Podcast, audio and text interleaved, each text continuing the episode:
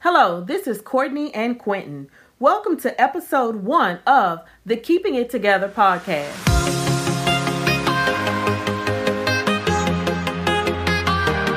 Hello, welcome to our podcast. This is Courtney and Quentin, and today we're going to be discussing how to create your own opportunity.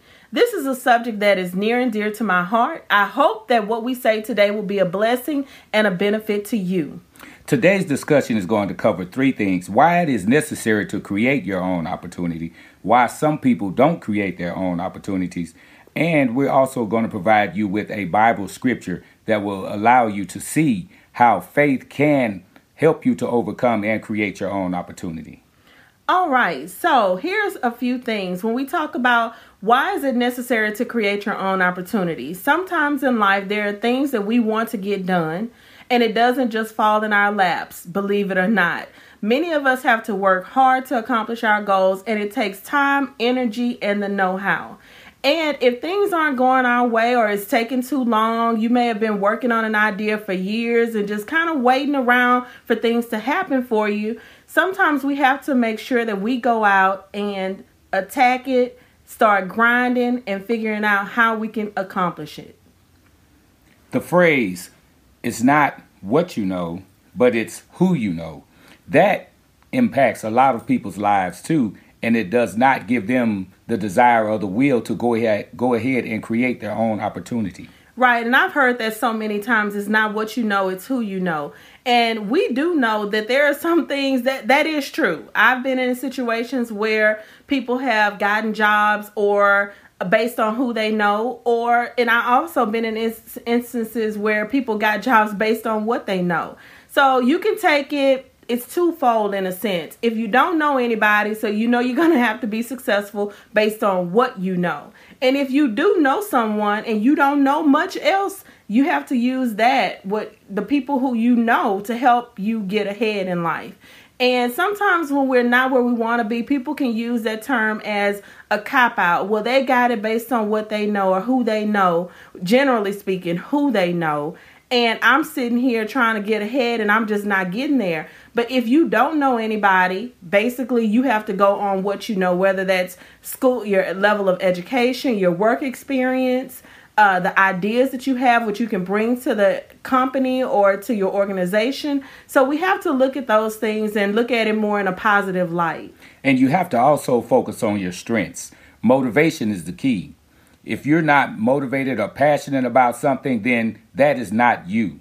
Once you find your desire, your motivation, it becomes intrinsic and you will act on that, and nothing will keep you from that. Now, the Bible scripture that I'm about to reference comes from Luke chapter 8, verses 43 through 48. Now, it's about a woman.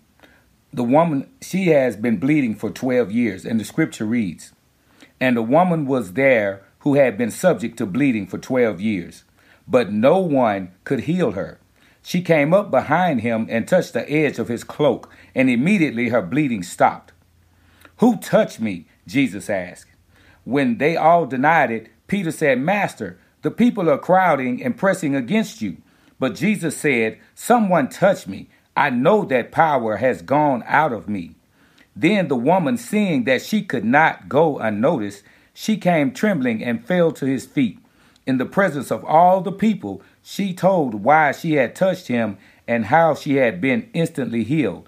Then he said to her, Daughter, your faith has healed you. Go in peace. This is a wonderful scripture. I look at this and I find three things that I can take away from it. And I know that there are more things out there, but these are the three things that really hit me. It was the woman with the issue of blood was in the right place at the right time. She took action and she overcame her fear. And what I mean by being at the right place at the right time, she knew where Jesus was and she went there.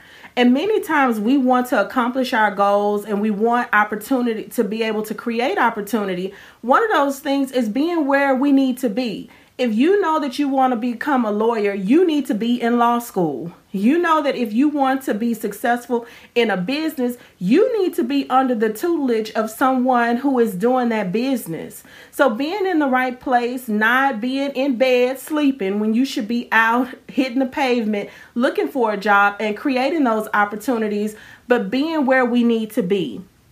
The other part is she took action. Yes, she did take action, but the action was not impeded by the crowd, the large crowd. She fought through the crowd. She looked at the crowd as her opportunity to get to Jesus, being unnoticed. So as she dove in and plowed her way through the crowd, she immediately grabbed by her faith. Uh, her faith led her to touch the edge of his cloak.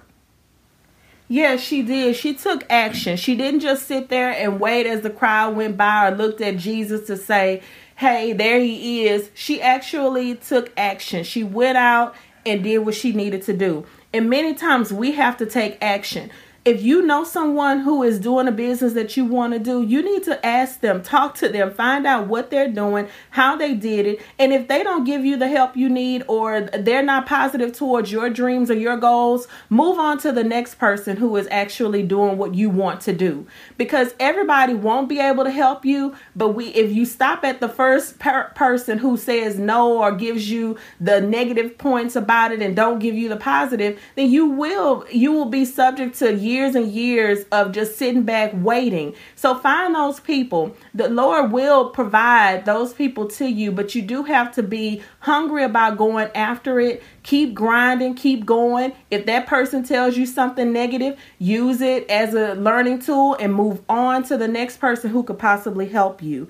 And one of the last things that we talk about is her overcoming her fear. In the Bible, it says that she went to Jesus and she was trembling. So this wasn't an easy thing for her to do. She went out knowing that through her faith that she would be healed. And sometimes when we have been through things for so long, this had been 12 years of her being sick, probably sick and Suffering. tired of being sick and tired. And she knew that regardless, I have to get and go and overcome my fear. And there are so many of us who are sitting back waiting on things to happen. And we're afraid. We're afraid of failure. We're afraid to be vulnerable. We're afraid to talk to people. We're afraid to even just fill out a job application or the college application.